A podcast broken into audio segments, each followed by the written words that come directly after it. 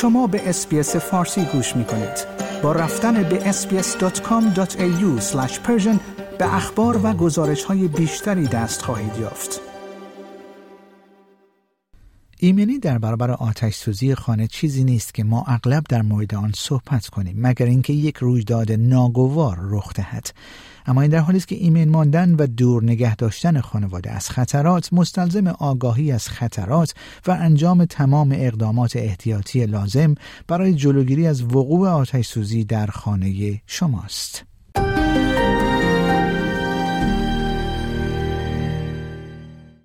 اگرچه بیشتر آتش سوزی های تصادفی در خانه قابل پیشگیری هستند اما همین آتش سوزی ها در ابتدا تنها با یک جرقه آغاز می شوند عواقب آتش سوزی در بسیاری از مواقع می توانند غیر قابل برگشت باشد. کوچکترین شعله های آتش می تواند منجر به آسیب های ویرانگر یا حتی تراژدی مرگباری شوند. در یک مطالعه مشترک در سال 2019 که توسط سازمان تحقیقات مخاطرات طبیعی استرالیا و سازمان آتش نشانی ایالت ویکتوریا انجام شده است نشان داده شده که سالانه تعداد بیشتری از مردم در آتش سوزی های مسکونی کشته می شوند تا در اثر سایر خطرات طبیعی مانند سیل، طوفان و آتش سوزی در جنگل ها.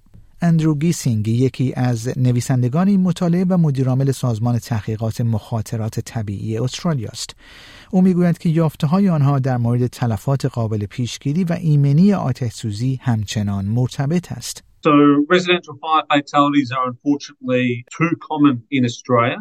Our research showed that between 2003 and 2017 that 900 people had died in preventable residential fires. Each one of these fatalities is an absolute tragedy. The number of fatalities averaging across that period of time was 64 deaths per year. او گفت تحقیقات ما نشان داد که بین سالهای 2003 تا 2017 900 نفر در آتش سوزی های مسکونی قابل پیشگیری جان خود را از دست دادند و هر یک از این تلفات یک تراژدی مطلق است. تحقیقات همچنین نشان می دهد که بیشتر آتش سوزی های مرگبار در خانه در فصل زمستان به دلیل استفاده ناایمن از وسایل یا روش های گرمایشی رخ می دهد. و در همین حال مقامات آتش نشانی نیز از مردم می خواهند که از وسایل گرمایشی خود مطابق با روش های توصیه شده سازنده خود استفاده کنند. این بدان معنی است که به عنوان مثال باید از استفاده از تجهیزات گرمایشی ویژه فضای باز در داخل خانه اجتناب کنید این تجهیزات شامل تجهیزاتی می شوند که از دانه های حرارتی یا گاز مایع یا LPG به عنوان منبع سوخت استفاده می کنند. آقای گسینگ می‌گوید تجهیزات گرمایشی که برای استفاده در فضای باز طراحی شدند در داخل خانه مناسب نیستند زیرا می تواند منجر به تجمع مونوکسید کربن شود که می تواند کشنده باشد. Preventable residential fire fatalities occur more commonly during winter. Many of these are being caused by heaters or open fires, etc. And certainly people during the winter months should be particularly mindful when they're using heaters or open fires, etc. of the associated fire risks. بر اساس این مطالعه طیف سنی که بیشتر در معرض خطر تلفات آتش سوزی در منازل مسکونی هستند افراد مسنتر از 65 سال یا کمتر از 5 سال هستند. کودکان همچنین در برابر جراحات ناشی از سوختگی آسیب پذیرتر هستند. حتی زمانی که در معرض آتش سوزی کوچک قرار می گیرند که به راحتی قابل خاموش شدن هستند. سایمن سالیوان مدیر واحد ارتقاء سلامت کودکان در شبکه بیمارستان کودکان سیدنی گفت کودکان کوچکتر در معرض خطرترین گروه هستند. آنها به طور طبیعی کاملا کنجکاو هستند این حوادث معمولا فقط در چند ثانیه اتفاق میافتند و متاسفانه پوست کودکان نازکتر از بزرگسالان است و این به این معنی است که پوست آنها در دمای پایینتر بسیار عمیقتر و سریعتر میسوزد So generally, younger children are the most at risk group and they're naturally quite curious. So these accidents generally just happen in seconds. And unfortunately, children, their skin tends to be thinner than adults, which actually means that when they do get burnt, the skin burns a lot deeper and quicker at a lower temperature.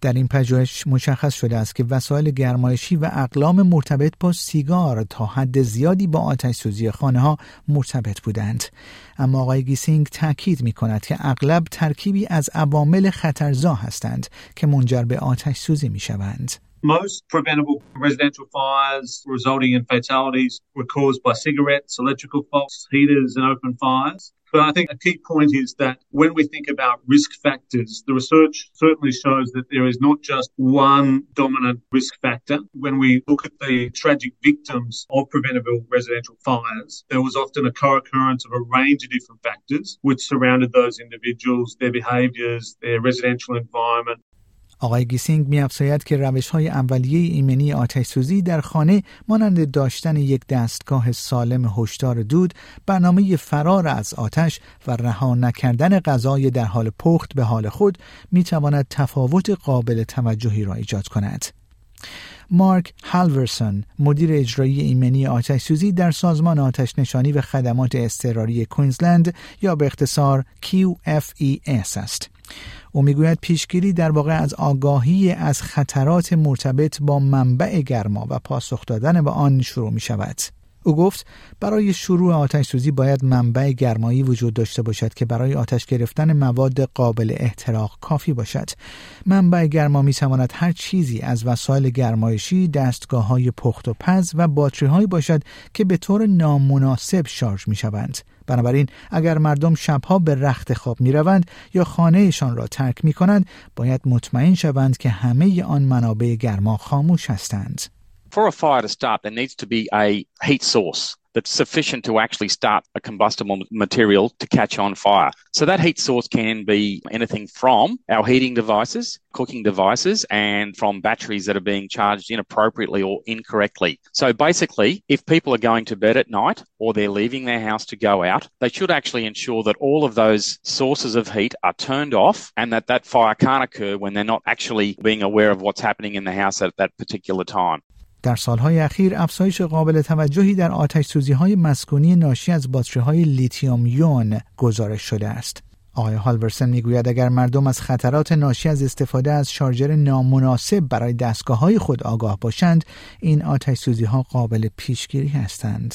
Largely the problem is occurring during the battery charging process. For instance, if we use the e-scooter example, and because an e-scooter battery does contain quite a lot of power, so if we get a fire occur, there's far more energy and there's far more opportunity for that to spread rapidly. So I think the number one problem is that people are using the incorrect charger for their specific device. Just because a battery charger will connect to a device, it doesn't necessarily mean that that's the correct charger. نکته قابل توجه دیگر مواد قابل احتراق است. مواد قابل احتراق را همچنین می‌توان در حیات اکثر مردم نیز یافت این مواد قابل احتراق می تواند شاخه های خشک شده، الوارهای ذخیره شده، لباس های کهنه، تجهیزات مستعد آتش سوزی و بسیاری از محصولات و مواد شیمیایی باشد که معمولا در انبارهای خانگی نگهداری می شوند.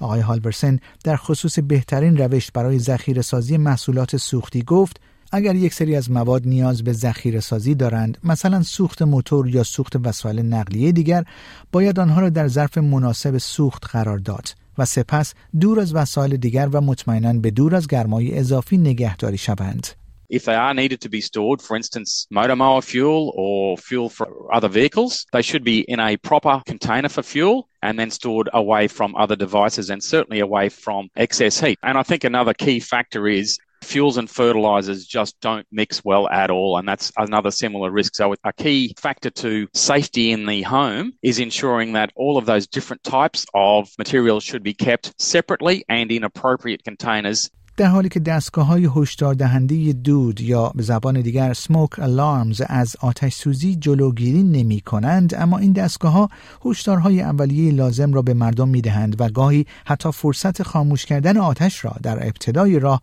به مردم می دهند. اگرچه آقای هالورسن نسبت به حمله به آتش در صورت عدم آمادگی نیز هشدار داده است. او گفت داشتن دستگاه های هشدار دود که به درستی کار می کنند یک عامل کلیدی در تضمین ایمنی برای خود و خانواده هایمان در خانه هایمان است.